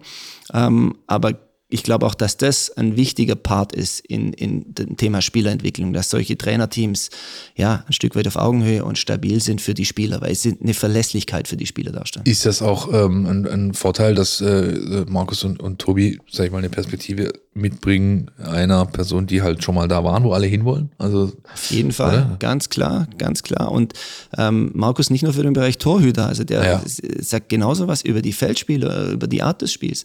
Und Tobi sagt hin und wieder auch mal was über die Torhüter. ähm, nein, das ist ja klar, diese Perspektiven, unterschiedliche Perspektiven zu haben, ist, ist einfach und jeder darf diese Perspektiven einbringen. Das ist einfach Gold wert. Ja.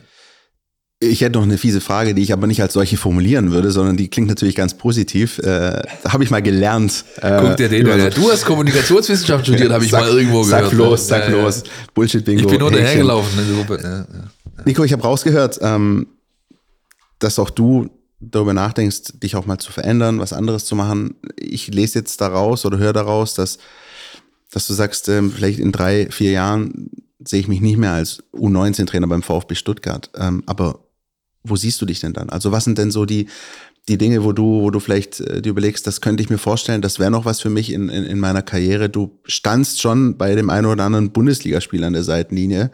Das ist natürlich ein ganz anderes äh, Kaliber, ein, ein Haifischbecken. Ähm, gibt's, gibt's aus deiner Sicht, wenn du in dich reinhörst, Dinge, wo du sagst, das würde ich gerne machen, das könnte ich mir mal vorstellen, egal ob beim VfB oder woanders?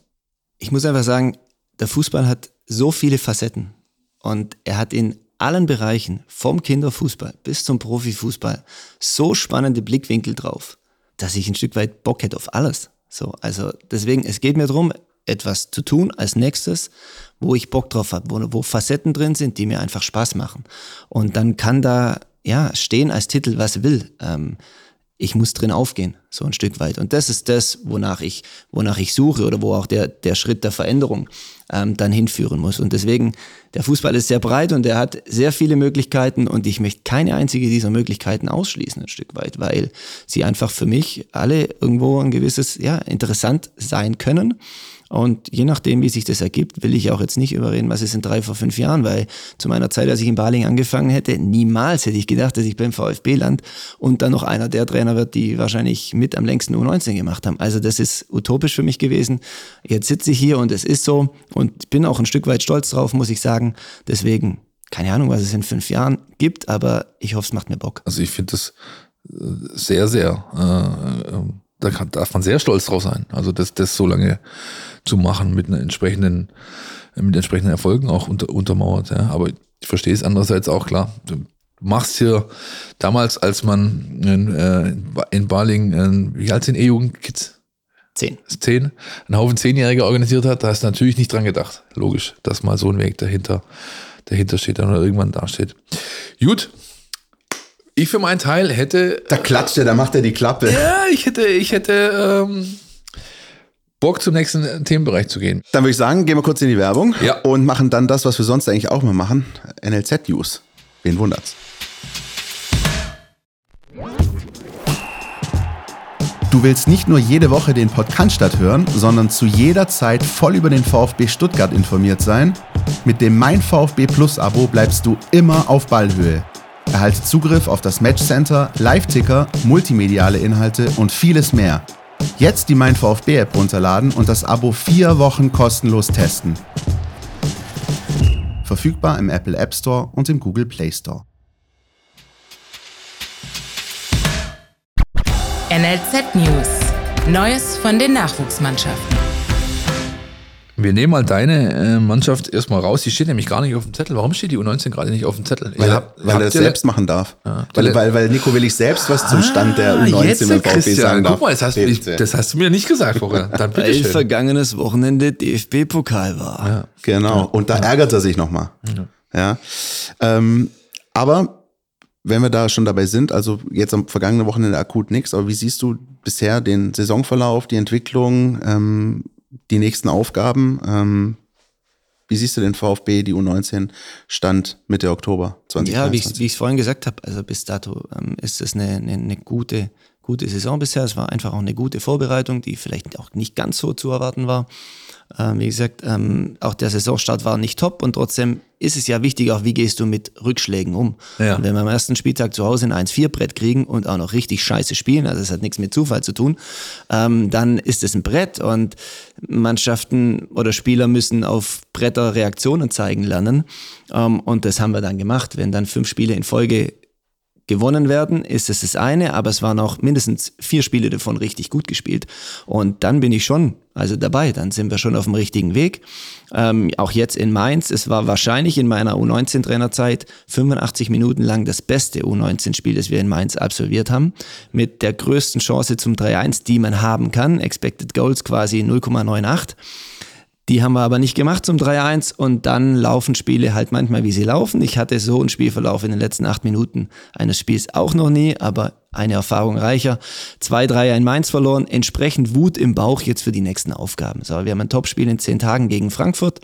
Ähm, die werden auch Wut haben, weil die verloren haben. Aber das sind ja die Dinge, die wichtig sind in dem Bereich. Es ist nicht so, dass mein Trainerstuhl wackelt nach einer Niederlage in Mainz, für die kein Trainer und auch wenig Spieler was können, ähm, sondern dass du daraus lernst, so wie nach Fürth. Und das ist ja wiederum der Job hier in ISO 19 Trainer. Und daraus die Spieler besser zu machen, sind das die entscheidenden Schritte. Und deswegen freue ich mich jetzt auf die nächsten Monate bis Weihnachten, dass wir nochmal so eine Serie und vor allem so eine Performance auf dem Platz kriegen. Siehst du? Er, ja, er sagt doch das nächste Spiel und ist gut. Äh, genauso war es geplant. Alles gut, ihr habt mich schön äh, ins Leere laufen lassen.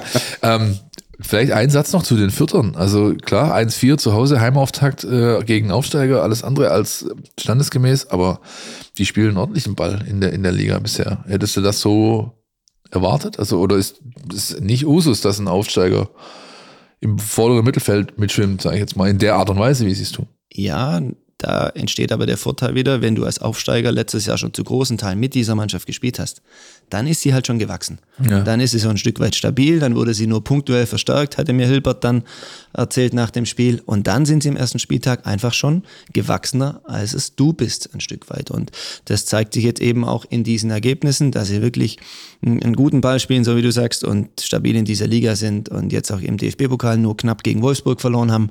Ähm, ja, dann hast du am ersten Spieltag einfach gegen einen guten Gegner verloren.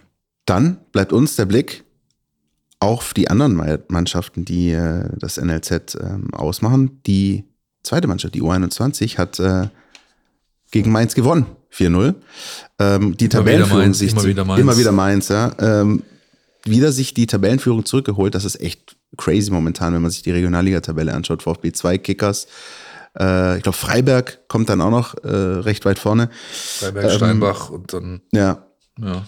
Aber alles sehr knapp beieinander. Also ich habe mir das mal angeschaut, so zwischen dem ersten und dem zehnten sind es irgendwie nur vier, fünf Punkte Unterschied. Also das, das knubbelt sich da alles. Aber dennoch, ähm, das Team hat sich nach diesem 1-8 gegen Homburg, glaube ich, auch gefangen. Ja, und vor allem war das jetzt dieses Mal ein Spiel, wo du zum ersten Mal, finde ich, gemerkt hast, dass eine gewisse Reife äh, wahrnehmbar war. Ja, auch ein, ähm, ein, ein, die bisherigen Spiele waren, da waren viele Achterbahnfahrten dabei in, in, und dieses Mal hat es den Eindruck gemacht, dass die Mannschaft sehr reif, sehr seriös mit der ganzen Geschichte umgegangen ist. Ähm, Mainz war eine Mannschaft, die relativ alt war für eine U21 also, und dem nicht viel entgegenzusetzen hatte. Der hatte einen, einen Spieler drin, Schabani hieß der, das war so gefühlt für mich der Einzige, der sich gewehrt hat an, diesem Nachmittag.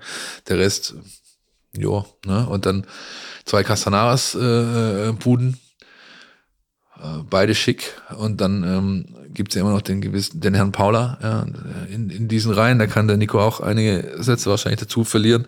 Hat sie ihm eigentlich, ich habe die Diskussion tatsächlich mit jemandem geführt, der, ähm, die Tage, hat sie ihm gut getan, dass er so lange mit seiner Knieproblematik irgendwie, sag ich mal, ausgefallen ist. Mir, für, für mich erweckt es den Eindruck manchmal, dass der irgendwie richtig äh, Bock hat, das heißt mal, nachzuholen, aufzuholen, irgendwie wirkt so. Also das, der war ja lange Zeit raus, auch bei dir, glaube ich, oder? War das, war das nicht so? Na. Nein. Jedenfalls hatte er länger mit, mit, mit Knieproblemen zu kämpfen und jetzt ähm, scheint er in der Verfassung zu sein, die, die richtig stark ist. Das sich natürlich durch Tore ausdrückt, Woche für Woche, klar, aber ähm, die sind, finde ich, sekundär. Wenn man den jungen Mann spielen sieht, dann ist das ähm, auch schon eine, eine deutliche Weiterentwicklung zu dem, was man vielleicht vor zwei, drei Jahren noch prognostiziert hätte. Täuscht mich der Eindruck oder ist das korrekt?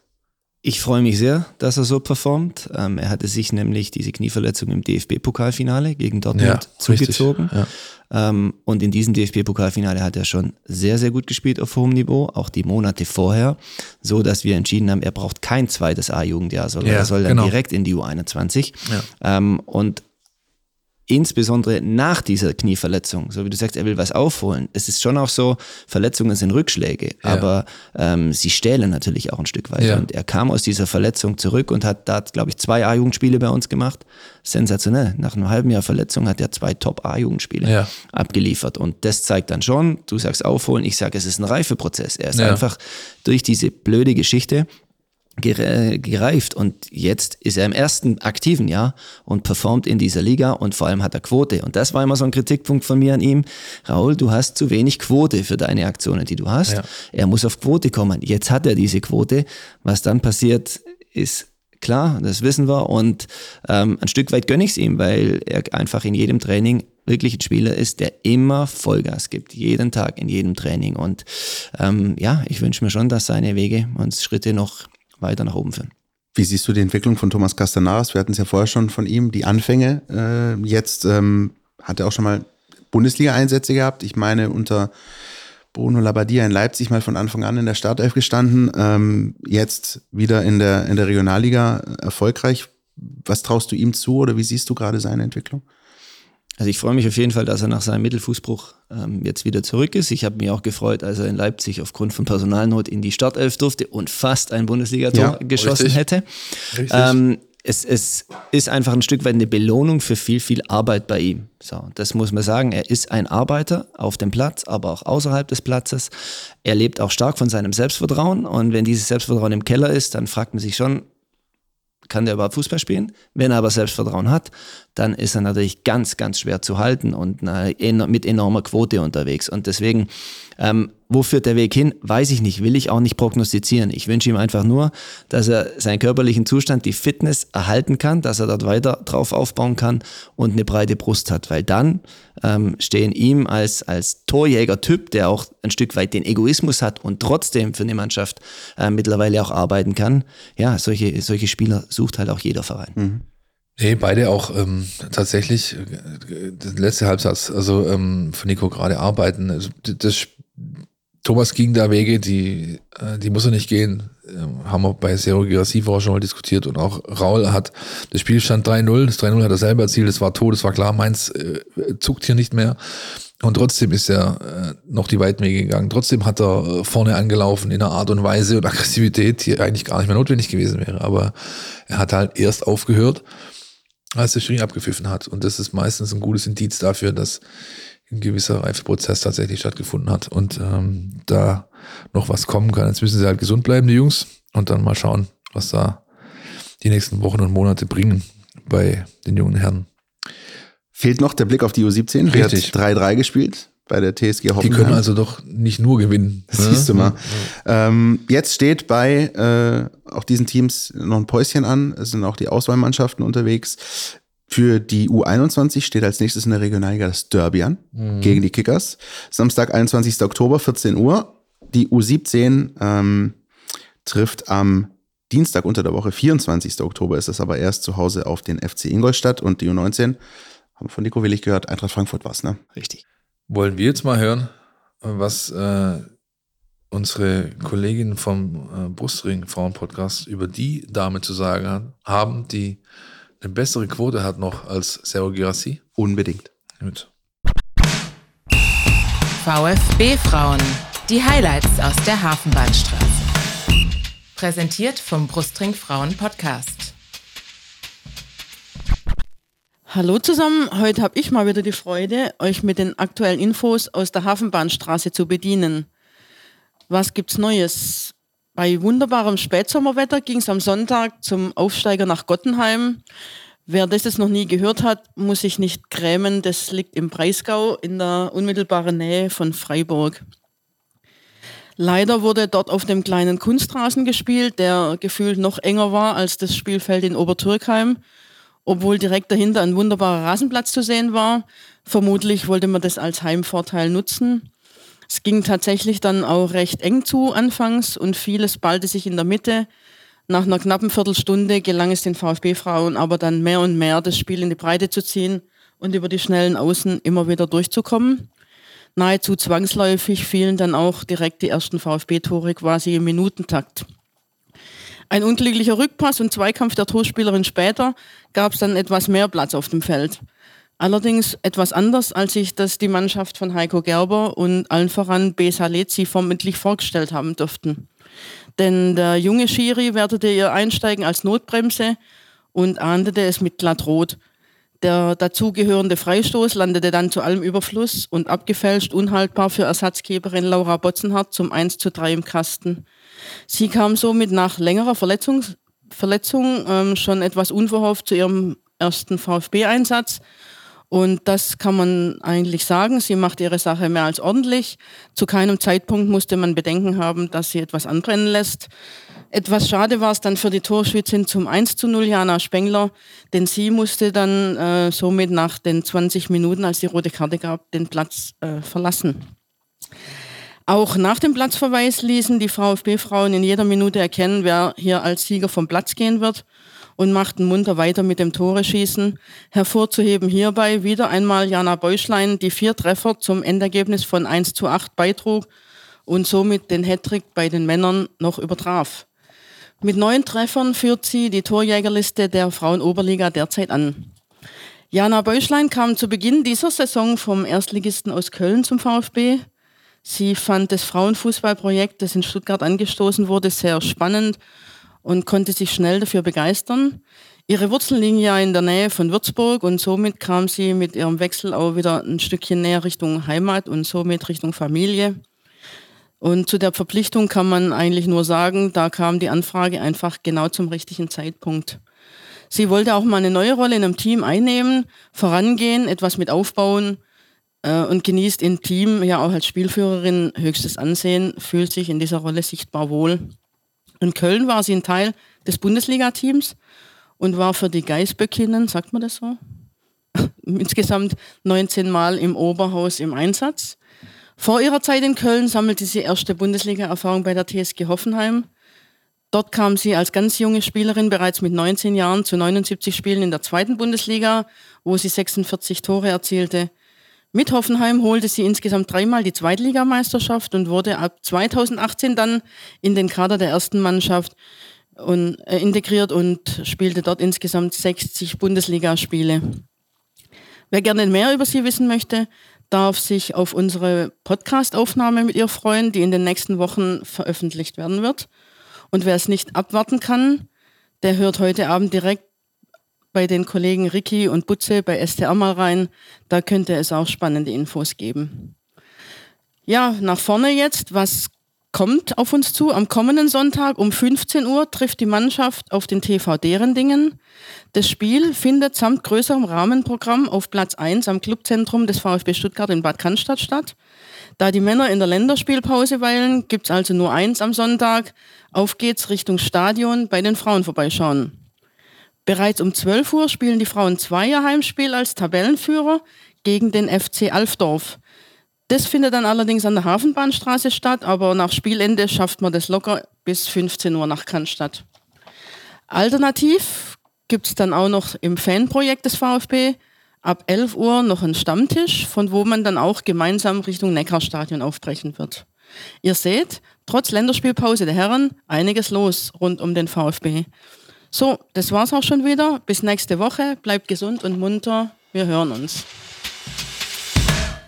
So, und dann haben wir noch normalerweise an dieser Stelle den Blick voraus auf das nächste Spiel des VfB, das äh, da aber ja schon stattfindet, aber es ist kein Bundesligaspiel. Es gibt ein Testspiel am Donnerstag 14 es gab Uhr. ein Testspiel, es gab, muss man oh, sagen. Stimmt, Also Raumzeitkontinuum. ja. Richtig, Also, richtig. Wenn ihr diese Folge hört, dann wird der VfB sein Testspiel gegen den SVW in Wiesbaden absolviert haben, Futur 2. Richtig. Äh, das Ergebnis entnehmen Sie bitte der Tagespresse. Mit Max Herbert und Raul Paula jedenfalls. Äh, zumindest die beiden sind, glaube ich, definitiv, äh, haben gute Chancen ein, oder hatten gute Chancen eingesetzt zu werden. Ein bisschen kompliziert, ne? Aber jedenfalls, äh, ihr werdet alles Wichtige über die Partie natürlich lesen, auch bei uns ähm, auf den Portalen und in der App. Ähm, das Wichtigste ist natürlich wie immer, dass äh, da keine Verletzungen passieren, dass, dass das alles gut über die Bühne geht. Gilt auch für die Nationalspieler, die unterwegs sind mit ihren Auswahlmannschaften gerade. Der komplette Stammsturm ist, glaube ich, gerade irgendwie unterwegs, ne? Von den Stammsturm ist Profis. unterwegs. Ähm, Girassi, I- Silas, Ito. Führig. Ja, Führig, eh klar. Ito, dann hat der, der äh, Kollege Wu Jong Jong, der den, As- die Asien-Spiele gewonnen hat, legt nochmal zwei Spiele nach mit, glaube ich, Südkoreas A, so unter Jürgen Klinsmann, meine ich. Das zweite Spiel ist, äh, findet statt im Rahmen des legendären Kirin Cup übrigens. Aber Kirin ist doch, ist, ist das nicht ein nein, Kaltgetränk? Nein, Philipp, das ist was anderes. Okay, okay, schade. Aber die meisten ähm, zumindest ähm, sind freundschaftsspielmäßig unterwegs. Also wirkliche äh, Quali-Spiele findet ja auch noch Europameisterschaftsquali statt. Das hast du natürlich nicht mehr, weil eben beispielsweise Kollegen wie Mavropanos, Sosa, äh, Endo und so ja. weiter einfach nicht mehr da sind. Und 15 Spieler aus eurer Akademie. 15. Das ist auch ein ganz schönes Brett. Also ab der U16 gezählt. Ja, ich glaube, drunter, gibt es drunter überhaupt Länderspiel oder internationale Einsätze? Nein. Hm. Tiefer als 16. Okay. Liegt auch daran, dass es Perspektivkader-Lehrgänge gibt. Deswegen ist es auf 15 auch hochgeschnellt, weil jetzt im U19-Bereich oder im U18-Bereich sind zwei Perspektivkaderlehrgänge, wo vier Spieler von uns okay.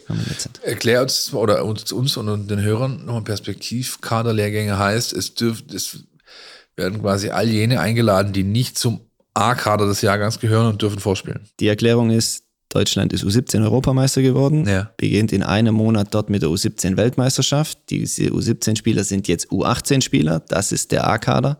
Ähm, aber sie haben einen neuen Nationaltrainer, der für die U18-Nationalmannschaft zuständig ist. Damit der was zu arbeiten hat, bildet er jetzt Perspektivkaderlehrgänge und schaut sich die Spieler, sagen wir mal, den zweiten Anzug so ein Stück weit an und sichtet diesen mal, um den direkt mal den direkten Kontakt herstellen zu können. Okay. Hast du eigentlich eine Meinung äh, zu der Konzeption, wie diese Nachwuchsturniere von, von der UEFA äh, organisiert werden? Also ich meine, dass die U17 EM war jetzt ähm, mit 16 Teams und dann ist ja Deutschland am Ende dann Europameister geworden. Ich glaube gegen Frankreich im Elfmeterschießen. Aber die U19 EM findet statt nur mit acht Teams. Da hat sich Deutschland gar nicht qualifiziert, weil weil die, die Qualifikation einfach wahnsinnig schwierig ist. Ähm, und das finde ich ehrlich gesagt ein bisschen, also das ist nur meine persönliche Meinung, blöd. Ähm, bist du nicht auch, ich will, ich will damit nicht sagen, dass ich für die Aufblähung dieser Turniere bin, aber ähm, mir schließt sich nicht, warum die U17 mit, mit, äh, mit, mit 16 Teams stattfindet und die U19 nur mit 8 Teams. Siehst du da ein System oder ist das, ich bin glaub, ich eh nicht verwirrt? Da bin ich völlig blank, habe ich mich noch gar nicht damit beschäftigt. Gut. Das ist, das ist höflich für, ich habe eine Meinung, aber ich sage es euch nicht on air. Ja. Hat mich vor allem deswegen interessiert, weil die U19 EM hat auf Malta stattgefunden und da war ich ein paar Mal im Urlaub und deswegen hat mich das sehr interessiert, in welchen Stadien die kicken. Hab dann aber gesehen, dass, dass ja dann einfach sehr wenige Mannschaften nur dabei sind. Äh. Wo findet denn die U17 WM statt? Haben wir noch mal ein Thema, äh, das wir noch abarbeiten können? Oh, oh alle auf dem falschen Fuß erwischt. Da guck an. Ja. Das müsste ich wissen. Ja. Ich nee, weiß ich es auch nicht. Nee, nee, ich weiß es auch nicht. Nee. Aber dafür gibt es ja wie immer info at meinvfb.de. Richtig, genau. es gibt auch Google, aber es gibt auch info at meinvfb.de. Genau, info at meinvfb.de, schreibt es uns und dann äh, lasst uns wissen, wo es ist. Die letzte, die ich aktiv geschaut habe, war, glaube ich, in Brasilien. Das ist, war das die letzte? Oder war das die vorletzte? Es gibt ja tatsächlich, also auch das ist wieder kompliziert. Du qualifizierst dich ja über die EM für die ja, WM ja, ja. Und, und dann gibt es dann die U20 WM und die U18 WM, wie, wie Nico gerade gesagt hat. Und die finden aber teilweise auch zu ganz verrückten Zeiten und äh, an ganz verrückten Orten statt. Wir werden es nächstes Mal ähm, aufarbeiten und setzen auf eure Zuschriften, wie auch sonst äh, immer, info at meinvfb.de. Wir ähm, freuen uns immer über jede Zuschrift. Was ich allerdings sagen kann, ja, damit, ja. Äh, damit wir nicht so äh, leer dastehen, Chris Führig, der nominiert ist für die Nationalmannschaft, äh, spielt jetzt oder ist zumindest dabei, ob er spielen wird, wird sich zeigen, ist dabei bei den beiden Nationalmannschaftsspielen der USA-Reise, was sehr, sehr spannend ist. Samstagabend, 21 Uhr gegen die USA in Hartford und dann geht's nochmal drauf unter der Woche in der Nacht von, ich meine, Dienstag auf Mittwoch, 2 Uhr nachts gegen Mexiko. Großartig. In welchem Stadion, Philipp? Du alter NFL-Afficionado. Im Lincoln Financial Field. Um Gottes Willen. Ja, nee, bin ich blank bin ich blank. Bei Mexiko fällt mir immer nur ein, bei jedem kontinentalen Turnier mit die schönsten Trikots. Und sie hatten früher einen Torhüter, Jorge Campos hieß der, der aussah wie eine Verkehrsampel. Der war, der hatte immer diese Trikots, diese, diese schreiend bunten, meistens mit aztekischen Muster oder sonst was, weil er sich tatsächlich davon ausgerechnet hat. Er war relativ klein. Ähm, je verrückter und je signalfarbenstärker mein Kittel, umso mehr äh, schaffe ich es, die gegnerischen Stürmer zu beeindrucken und vielleicht abzulenken. Und es ist ihm mal gelungen, mal nicht. Also was Chris Führig auf jeden Fall äh, erwarten wird, ist tolle Atmosphäre, zumindest ja, bei diesem Mexiko-Spiel. Das klar, wird ganz großartig. Ich, ich glaube bei beiden, weil auch die USA ja. sind mittlerweile auf einem, ähm, also da, da ist schon eine andere Wahrnehmung des Themas Fußball auch im Männerbereich. Beim Frauen warst du schon immer so da, als es früher vielleicht der Fall war. Kann ich als langjähriger Beobachter des Gold Cup, Philipp, dass er die, So. äh, die Nordamerika-Meisterschaft ist. Ah, nee, Mexiko, also ta- tatsächlich auf dem amerikanischen Kontinent gegen Mexiko ist schon cool. Da wird äh, Chris Führig sicher viele Eindrücke mitbringen und hoffentlich auch zu Einsätzen kommen. Und wir schauen jetzt mal, ob wir dem Gast noch das ein oder andere Thema entlocken können. Entweder oder. Unser Podcast Tiki Taka. Nico, da du regelmäßiger Hörer bist, sagt dir wahrscheinlich das Thema Tiki-Taka was. Hä? Ja, manchmal bin ich da aber gerade schon zu Hause, weil ihr länger als eine Stunde sprecht und meine Rückfahrt nur eine Stunde geht. Er, er, er, er schafft schafft so wunderbar, unverschämte Dinge freundlich zu Ja, formulieren. finde ich total gut. Das Ja, finde ich total gut. Da kann ich auch äh, gut mitarbeiten, jederzeit. ich auch. Beginn bitte, Christian. Deine Lieblingsstadt in der Region. Du bist ja ähm, hier unterwegs gewesen, wir hatten es äh, schon besprochen. Was ist dir lieber, sowas wie Balingen oder Stuttgart? Ja, wenn du in einer kleinen Stadt äh, aufgewachsen bist, dann bist du eher für die kleine Stadt natürlich. Baling ohne H. Wichtig. Ja, wichtig, Bitte, ja. sehr wichtig. Ähm, ja, Kulinarik bin wie immer ich dran. Äh, Maultaschen geschmelzt oder Zwiebelrostbraten. Zwiebelrostbraten. Ordentlich Soße, aber bei beidem nehme ich an. Ne? Auf jeden Fall. und das richtige Getränk dazu. Ja, sehr gut, sehr gut. Das ist Wir gehen wahr. nicht weiter darauf ein. Wasser natürlich. Ja, ja, ja, genau. Die letzte Kategorie, ähm, und tatsächlich gut, dass wir es erwischt haben, auch darüber haben wir nämlich schon gesprochen, die DFB-Pokalsiege mit dem VfB 2019 oder 2022. Gibt es einen, der dir lieber ist, wichtiger ist oder beides gleich? Ja, beim 19er war ich ja nur am Fernseher, weil ich in der Zeit die Interimsphase hatte. Aus Gründen. Ähm, aus Gründen. Natürlich war trotzdem das ein, ein tolles Erlebnis, dahin zu kommen. Aber mir dann erzählen zu lassen, wie das war, das hat schon wehgetan, weil alle begeistert waren und das war noch und drumrum und das Bankett und hier noch und die Stimmung. Es dann selber zu erleben und es dann auch in die richtigen Bahnen zu bekommen, muss ich sagen, habe ich genossen. Also ich habe auch das Spiel genossen, ich habe das Ganze drumherum genossen. Ich war da schon ein bisschen in einem Zustand, der das aufnehmen konnte. Das war nicht zerfressen von Nervosität, sondern ähm, es war echt, es waren, waren fünf ganz tolle Tage, deswegen ganz klar 2022. Ist das ein großes Thema, das, äh, Nervosität? Also immer noch, wenn man jetzt äh, sechs Jahre ähm, in U19 trainiert und schon einige Spiele hatte, wo es um wirklich was ging, ist das immer noch so? Also Nein, also nein, aber es ist dein erstes DFB-Pokalfinale, Ja, also ja, ja, da klar. kannst du schon auch mal ja, ja klar. ähm, ein bisschen einen höheren Puls haben. Tatsächlich war das an dem Tag eigentlich echt, echt, ein, muss ich sagen, entspannt, weil ja vom, von der ersten Minute das Spiel eigentlich ja so lief, wie ich mir das vorgestellt und ausgemalt hatte. Und du gemerkt hast, die Jungs sind im Flow, die, ich kann jetzt auch gehen, so ein Stück weit. Und da hatte man ja auch irgendwann, es gab so eine Drangphase äh, der Dortmunder, daran kann ich mich ganz gut erinnern, als dann irgendwie, glaube ich, mal ein Ball auch an, die- an die Latte ging und dann Monsterparaden. Ich glaube, irgendwann hatte man so das Gefühl, dass die können auch bis morgen früh spielen, wir lassen hier heute keinen mehr rein. Ne? Ja, das, das ist dann auch draußen, das registrierst du dann auch und merkst auch die Körpersprache der Bank daneben, aber auch der Spieler, die, die sinkt in sich zusammen. So, und dann weißt du, du bist auf der Siegerstraße. Ich glaube, wir waren auch auf der Siegerstraße mit äh, Folge 260 heute, Philipp, oder was Dem meinst ist, du? glaube ich, nichts hinzuzufügen. Hat mir großen Spaß gemacht. Ähm, ab sofort wieder WhatsApp-Sprachnachrichtverkehr. Aber äh, Nico, vielen lieben Dank. Dir hat hoffentlich auch Spaß gemacht. Mir hat Spaß gemacht, zweifellos. Sehr gut. Jetzt fehlt nur noch euch da draußen, ihr da draußen, ihr fehlt noch. Ja, aber ich glaube, auch euch konnten wir heute wie immer was mitgeben.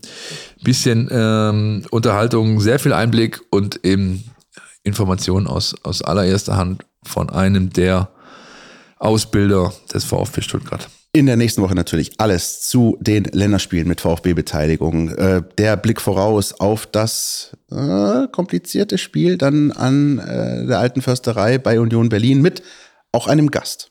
Richtig, Steffen Görsdorf vom Institut für Spielanalyse, den ihr, so ihr denn unsere Sendung schon länger hört, wahrscheinlich schon alle kennt und wer nicht, der lernt ihn dann nächste Woche kennen. Nico, vielen herzlichen Dank. Gerne. Bis nächste Woche. Ciao, ciao. Podcast, der Mein VfB Podcast von Stuttgarter Nachrichten und Stuttgarter Zeitung.